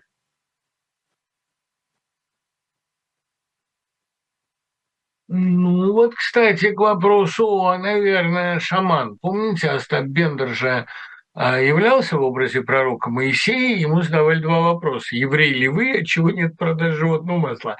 Шаман Габышев, якут ли вы, и когда появится животное масло? Это знаете, с чем связано? Шаман Габышев, да, вы правы.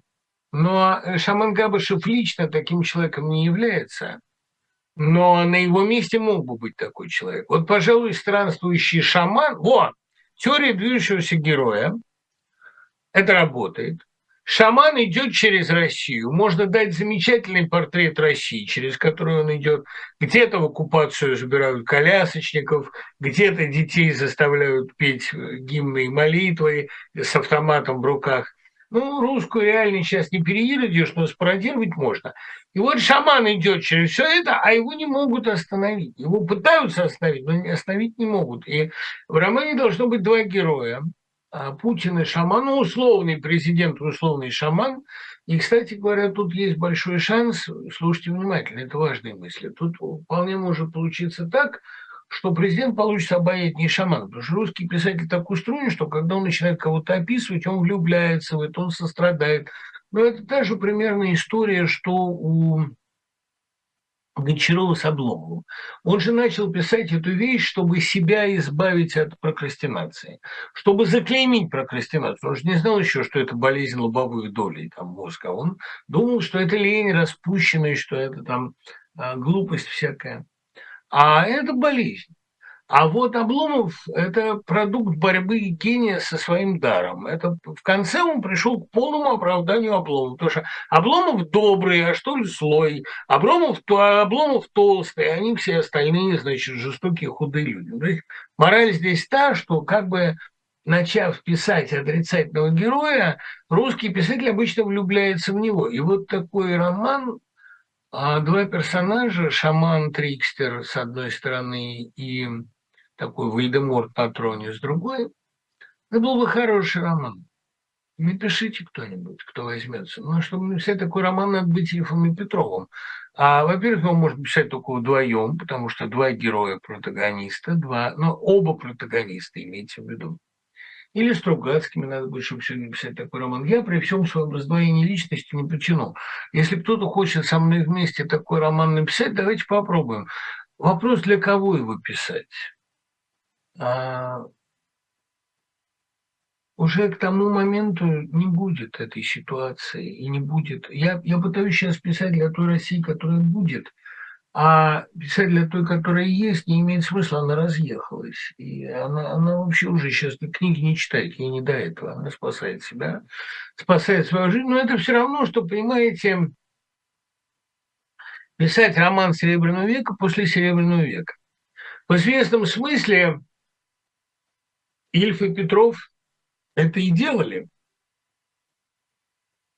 Потому что Бендер унаследовал многие черты Серебряного века и многие черты русского, ну, если хотите, русского авантюрного героя.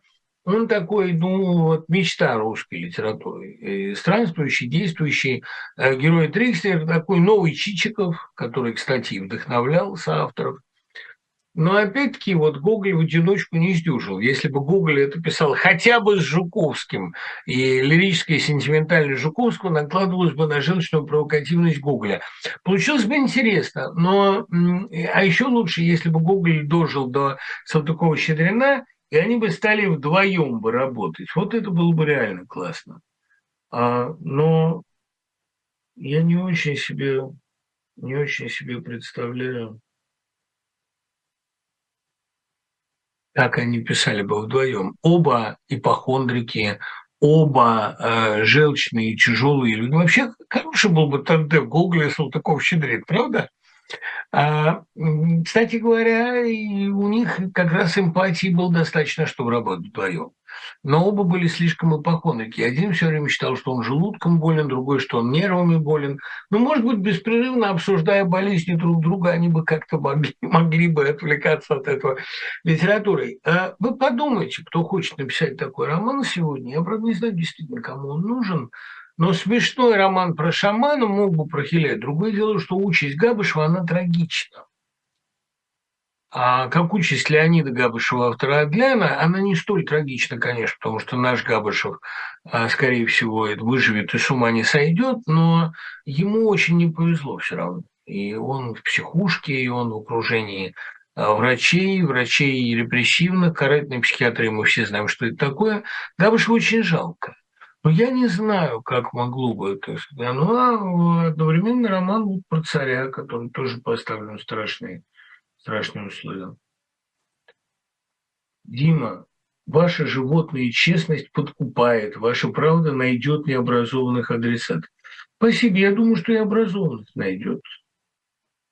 Но э, в любом случае приятно. Можно ли избежать судьбы? Конечно, можно. Конечно, можно. Рок, фатум – это лишь одна из сил, которая на вас влияет, как гены, например. Но есть и другая, есть ваша воля. Иначе бы Господь свободы воли нам не дал.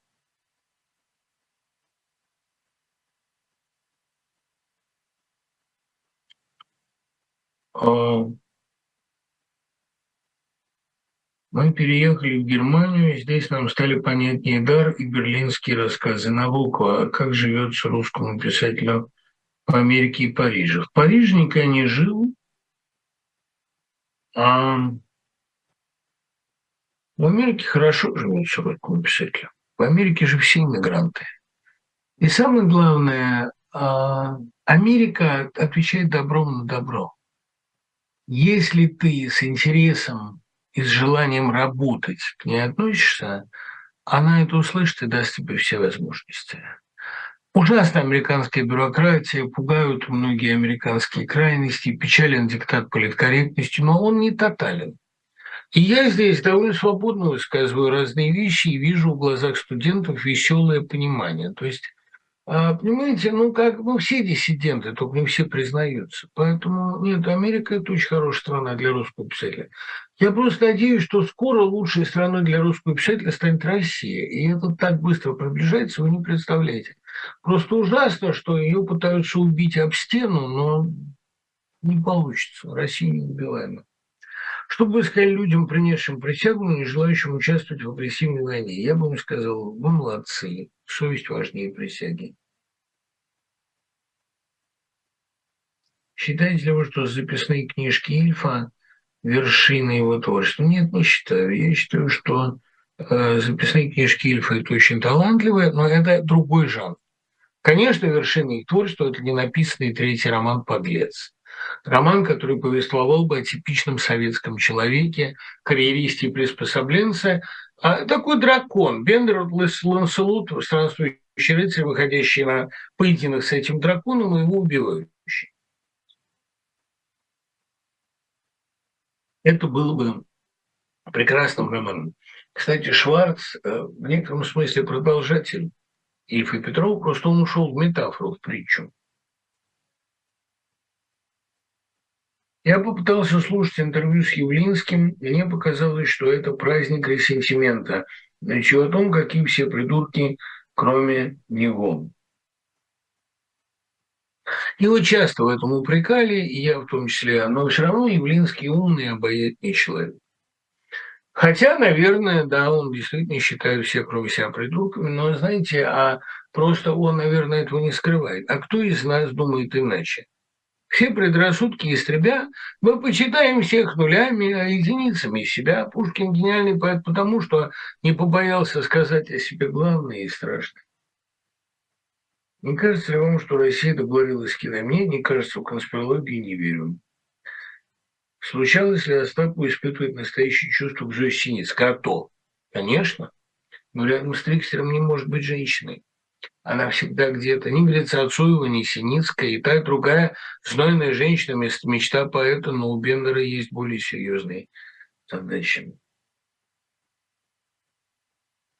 Советуйте авторов, переживших и осмысливших Великую Отечественную войну с христианской точки зрения. Нет таких авторов. А, наверное, ближе к ним подошел Виктор Франкл, но у него не христианская философия. Правда, вот вы меня поставили в тупик. Если христианское произведение Великой Отечественной войны, она как-то, понимаете, наверное, это, ну, она находится с христианством слишком сложно как отношение. Не написан такой текст. Вот с точки зрения иудейской веры Холокост осмыслен многократно. А с точки зрения христианства, он может быть воинов Есенинский, но тоже там нет же, есть его жизнеописание, но самих сочинений, опять-таки, это не художественная литература. Я пытаюсь понять, а кто же и в кино такого нет, близко к этому мир входящему Алова Наумова, но а, проклятый и убитый, оставь его, тоже нет, совсем не об этом. А, пытаюсь вспомнить, у Гроссмана нет этого.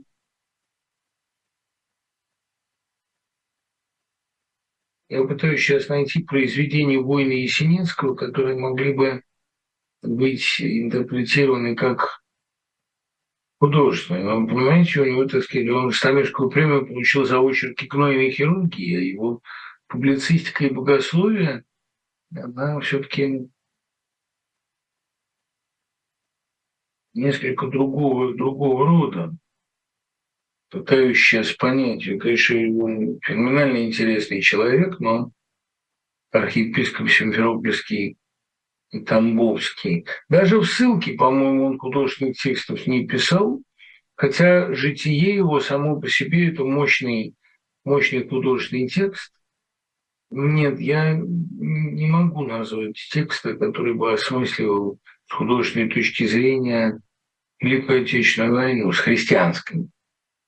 Знаете, наверное, некоторые стихи того же Даниила Андреева, наверное, может быть, в какой-то степени э, какие-то тексты русских таенных поэтов, ну, таких как Абалдуев, нет, не нахожу. Кроме ленинградского апокалипсиса не нахожу. Именно потому, что это апокалиптическая вещь. Может быть, я не знаю. Но я не знаю прозе, по крайней мере, масштабного текста, который бы с христианской точки зрения это осмыслил. Может быть, это надо стоять на той высоте. А, есть, конечно, ну извините. Ну, конечно. Гарри Поттер и Дары смерти. А есть еще такая версия, что осмыслением таким была э, книга Толкина, трилогия Толкина. С христианской точки зрения осмыслить там Мортор. Он же был одним из апологетов. Наверное. Как же мне не приходила в голову такая хитрая мысль? Точнее, приходила, она довольно очевидна. Да, наверное, вот это. Но я не, не советовал бы вам именно сказку, притчу. А, есть, есть! Роман Фолкнера «Притча», вот все есть. Но тоже христианская ли это точка зрения? Это скорее ветхозаветная точка зрения. И потом роман Фолкнера «Притча», даже я, считающий Фолкнера абсолютным гением, там, вслед за Ахматовой за многими, я бы все-таки притчу не назвал бы его литературной удачей. Понимаете, но это не, как бы сказать, не трилогия о Сноупсах, и уж тем более не «Шум и ярость», и даже, пожалуй, не Сарторис. Ну, не знаю я. я. Я очень высоко ценю этот роман, но читать его мне скучно. Может быть, вы напишете, опять же. Потому что христианство – это же такая вещь, которая, которая не предполагает э, мгновенного осмысления. Тут большая временная дистанция нужна. Может быть, вот роман о ком-то из христианских мучеников. Вот, может быть, «Молодая гвардия», если бы ее правильно написать, могла быть таким романом. Но совместить христианство и рассказ о пытках очень трудно. Хотя христианство и есть рассказ о пытках. Христа пытали очень жестоко. Другое дело, что э, эти люди молодые, они не знали о Христе. Они, если знали, то он не приходил им на помощь в мыслях. Может быть, он приходил им на помощь реально. Трудно сказать, не знаю. Ну, подумайте, это вот тут есть что осмыслить. Многого пока еще сказать нельзя. Мы присутствуем при кануне великого духовного взрыва, когда все замолченные, запытанные, забитые страницы русской истории будут осмысляться и переосмысляться. Это будет гораздо более мощным духовным взрывом, более масштабным, чем взрыв оттепели. Потому что гораздо большая глыба приподнимается с э, груди России. Но тут нужна еще великая роль христианской церкви в этом осмыслении. И церкви в своем очищении придется сейчас, я много читаю текстов об этом, в том числе текстов православных, людям которые считают себя церковными, не просто называют себя церковными, а которые живут в церкви, им предстоит огромный труд по переосмыслению, в том числе и российской истории последнего века, последних двух веков. Это будет ужасно интересно. Я до этого доживу, я приму в этом участие. Но вот где Россия своего Нобеля-то отхватит. Но это, конечно, очень трудно. Придется избавиться от огромных рудиментов рабства, которые во всех нас сидят. Кстати, я думаю, что роман с христианской точки зрения молодой гвардии, ведь они тоже мученики христианства, понимаете, но в христианстве нет садомазохизма, нет упоения пытками. А в России есть вот этот образ пыточного величия, величия, открывающийся через пытку, как в чудовищном фильме «Мученицы» а, французском. Талантливым, но чудовищным через боль ничего открыться не может. Вот в чем дело. Ну, э, поговорим про Эльфа и Петрова. Значит, конечно, единственный советский успешный эпос 20 века, успешный не только в читательском понимании, но и не только в читательском внимании, но и прежде всего а в исполнении взятой на себя задачи, это, конечно, э, трилогии Ильфа и Петрова, которая должна была быть трилогией «Диада воли триады», но третья часть не была написана, третью часть выпало э, писать э, Юлиану Семенову. Ну, в каком смысле Стругацкий. У Ильфа и Петрова было два продолжателя. С одной стороны, Юлиан Семенов, который работал за двоих, который написал нам Штирлица как продолжение Бендера, и у которого есть, например, в пароль «Не нужен» прямые цитаты из Ильфа и Петрова. Там, эти чистые глаза он видел там-то, эти серые глаза. Ну, а, конечно, братья Стругацкие, продолжатели с другой стороны. Просто Семенов выступал на стороне охранителей а Стругацкие на стороне революционеров. Но и те, и другие описывали один конфликт. Вот это расслоение человечества. Почему эпопея XX века может быть только сатирической? Тут вот просят ответить, что такое постмодерн. Постмодерн – это освоение трэшевой э, массовой культуры и технологий высокого модерна. Но таковое освоение может быть не только трэшем. Э, идеи модерна могут осваиваться в том числе и сатирой, потому что модерн все подвергает осмеянию. Не будем забывать, это великая тема, не будем забывать, внимание, одесситы, что Ильф и Петров – это представители юго-западной школы, одесской школы, которую создал Куприн. Вот это, кстати, к вопросу о том, можно ли из истории, из культуры Одессы выбросить русскую культуру. Нельзя, потому что одесскую школу, одесский миф создал Куприн – и именно Куприн находился у основы юго-западной прозы, создав «Гамбринус», ошибку, лучший рассказ об одесских ворах, из которого выросли все одесские рассказы. Другое дело, что густотой концентрации бабелевского письма он не обладал, у него много слабых текстов, но он обладал вот этим главным чувством формы острой, а, и таким горько-соленым юмором. Гамбринус – это вообще основа одесского мифа в литературе. Я вам больше скажу. Вот знаменитый эпизод, помните, когда Кис Воробьянинов красит голову зеленой краской. А вся контрабанда делается в Одессе на Малой Арнаутской улице. Это же, эм, ну, простите, отсылка к известному эпизоду с Куприным, когда он одного шпика, доносчика, который за писателями шпионил, соблазнил по пьяни покраситься в зеленый цвет. Тот проснулся, а видит, что он весь зеленый, и эта краска пристала к голове. А Чуковский, который при этом присутствовал, главный одессит русской критики, стал как-то обскубывать с него, а, отшелушивать эту краску, а Куприн, негодуя, бегал вокруг и восклицал, ну что вы, он бы так и остался у меня навеки зелененький. Это гениальный эпизод вот о том самом. Да? Это восходит к известной купринской эскападе. Какие три качества купринская проза ввела в русскую литературу? Во-первых, солнце – интенсивное освещение, жара, восторг, невероятная полнота. А, вот вы скажете правильно, восхождение Шипитько – это, а, конечно, христианское осмысление войны. Вы правы, спасибо.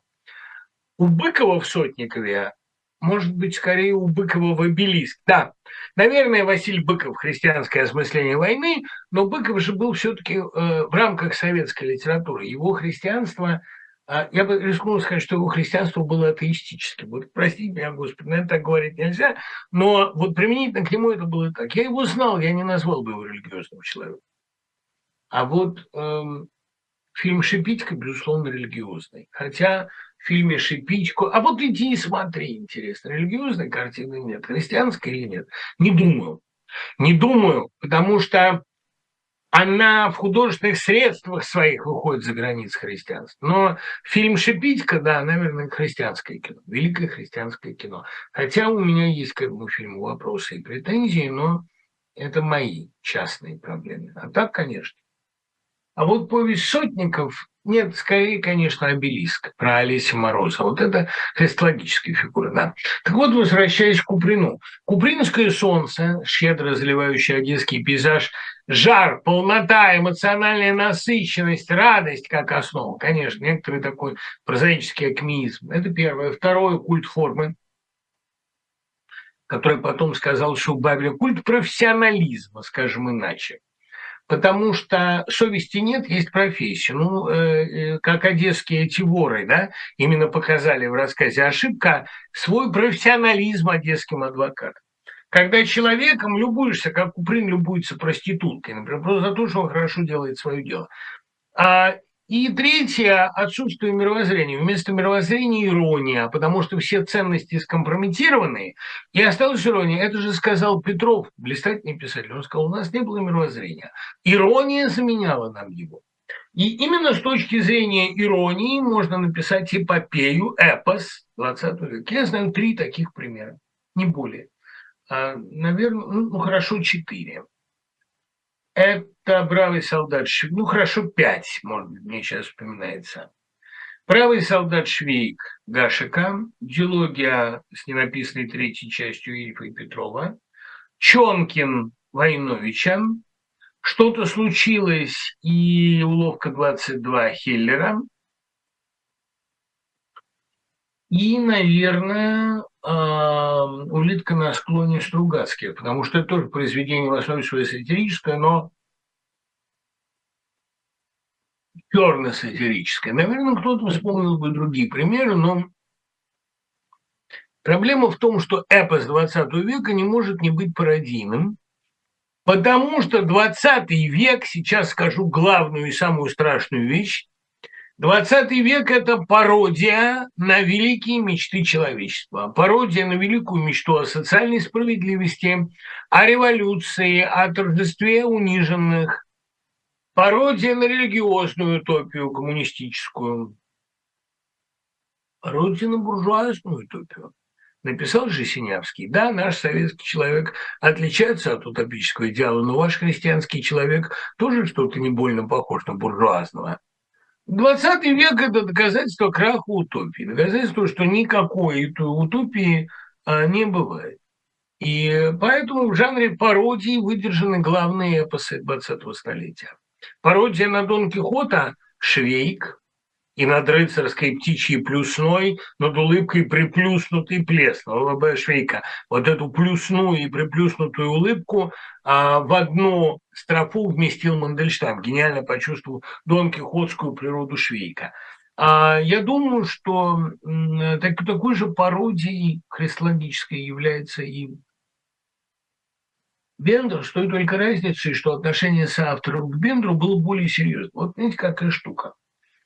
А, чтобы написать великую вещь, не надо ставить великих задач. Доджсон а, стал Кэролом, когда отказался от серьезности и сочинил Алису. А Ильф и Петров писали фильетон.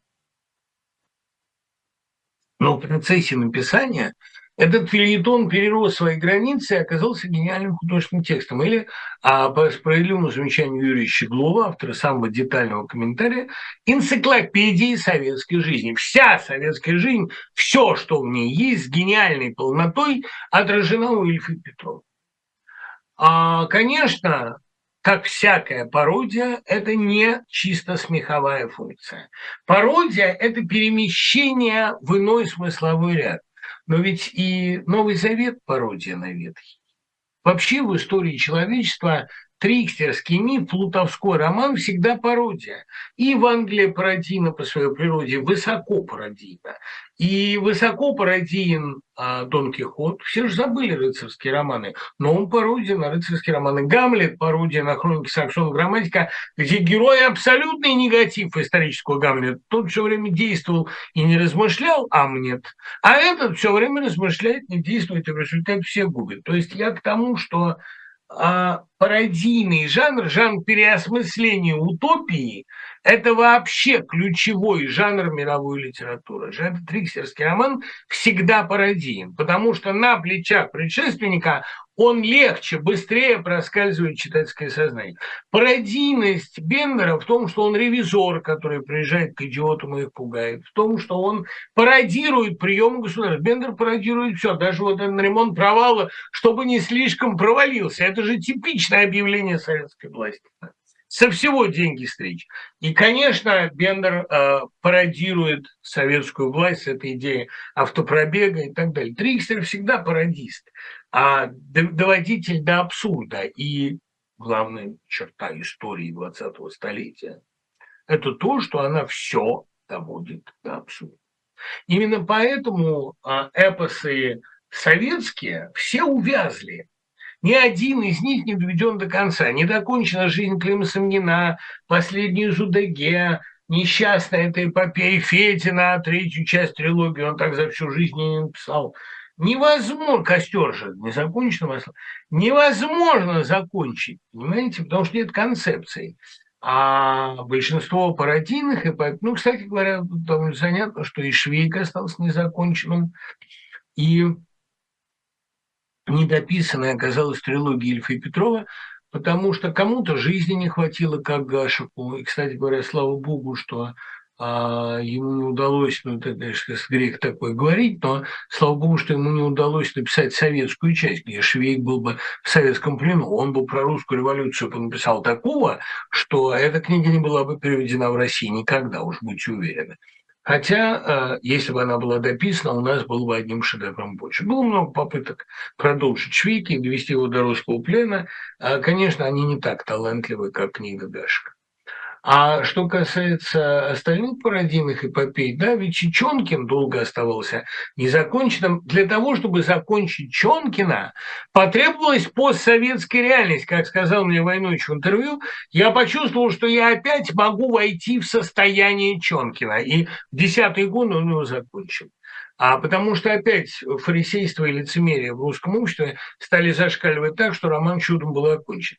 Написать третий роман про Бендера до сих пор остается невозможным именно потому, что Бендеру в советской реальности не осталось места. Ну, какой Бендер в лагере? Была попытка написать такого героя в пьесе «Погодина аристократы». Перерождение Бендера в лагере. Ну, что, как это можно написать? Ну, вор в законе, который становится ударником производства и выбывает оттуда, значит, с чистой совестью. Ну, позор. А я думаю, что кстати, вот этот самый сейчас я вспомню, я просто не помню фамилию. Это, конечно, чудовищный фильм. Просто э, экранизация аристократов, ну, это ужасно. Но э, как не относись к этой дикой картине, я считаю, что самая красивая актриса советского кинематографа сыграла там. Сыграла вот эту раскаявшуюся, да, это Евгений Червяков снял, вообще он был гениальный режиссер. А Евгению Червякову не повезло снять несколько гениальных, частично утраченных великих фильмов 20-х годов, но ему э, не повезло снять фильм «Заключенный», который очень быстро сошел с экрана, фильм о перевоспитании уголовников, и самая красивая советская актриса Вера Янукова играла там вот эту аристократку, которая могла бы быть идеальной женщиной бедной. Во всяком случае, это актриса, которая мне нравится больше всего в советском кинематографе. Но можно ли снять фильм или написать роман о перевоспитании Бендера на Беломор-канале? Кстати, это мог бы быть неплохой роман, если бы такой роман мог быть написан, но слишком ужасен материал. Юмор, писал Петров, нежная вещь. Его запасы иссякают быстро, запасы нашего юмора оказались не безграничны. Надо было обладать хеллеровским цинизмом, чтобы написать про Вторую мировую такой роман, как э, «Уловка 22». В России такой роман не мог появиться. Даже в Чонкине все-таки как-то больше сентиментальности, чем в этой книге. Хотя, конечно, Чонкин вот конь, под копытом у которого надпись «Считайте меня коммунистом», записка, это это хороший перехлест. Мне кажется, что такая вещь, э, такое произведение, как третья часть трилогии, могла бы разворачиваться за границей, куда Бендер попал и теперь пугает тамошних идиотов.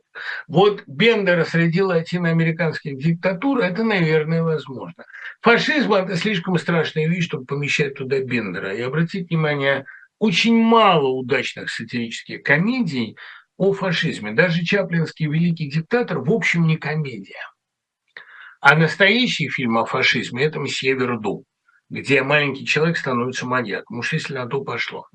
Бендер – это тот герой, который перестает уживаться с реальностью 20 века. Ну, конечно, а, перерождение этого героя неизбежно, он становится покровителем художника и покровителем богослова – Румат Истурский и Штирлиц – два перерождения Бендера. Бендер в Арканаре – это, конечно, трудно быть богом, а Бендер в Берлине – это Штирлиц. «17 мгновений весны». Именно поэтому романы Юлиана Семенова так требуют пародии. Одна из последних книг, которую Семенов успел прочесть, это пародия Асы Бегемотова Э, гениальная, по-моему, так размножа, как размножаются ежики. Ведь обратите внимание, суконным языком написанные романы Семенова породили, что Андрей Шемякин замечательно подметил, огромное количество анекдотов, построенных на языковом каламбуре, тонком смешном каламбуре. А, видимо, литературный материал Бендера, литературный материал Штирлица требует такого подхода. Про Штирлица хочется рассказывать языком Ильфа и Петрова. И он действительно такая эльфа-петровская фигура, и тоже женщина рядом с ним. Ну, все трикстерские черты имеет, просто он более Мефистофель, потому что он а, ну, покровитель талантов, покровитель Бастера Шлага, физика Рунги и так далее. Он а, по природе своей Мефистофель, но его свита, там, Клаус там, или радистка Кэт – это продолжение коровьего гелы, там только бегемота у него нет. Жалко, что у Штирлица нет кота. Согласитесь, как Штирлицу пошел бы кот. Но вместо кота у него радиопередатчик. Ну, у него нет этого передатчика. Ну, утратив его, очень страдает. Но это можно было бы придумать и продлить. Проблема в том, что в 20 веке такой герой, как Трикстер, перерождается в разведчика. И, к сожалению, причина популярности Владимира Путина именно популярности Штирлица. Его многие воспринимали как разведчика, прежде всего, хотя он совершенно не разведчик. Именно поэтому ему а, приписывали штирлицевские качества. А дело в том, что доктор Фаустус там показал очень наглядно, со злом нельзя договориться, и служение злу кончается всегда плохо. Поэтому путь Бендера, он не, неизбежно ведет, наверное, ну, к воцерковлению, но я не могу себе его представить пока. А вот Бендер сегодня, роман о шамане, который идет к царю, и о, царю, о царе, который не может его остановить, ребят, рекомендую, обращайтесь. Вместе с кем-нибудь я его напишу. Вернемся через неделю. Пока.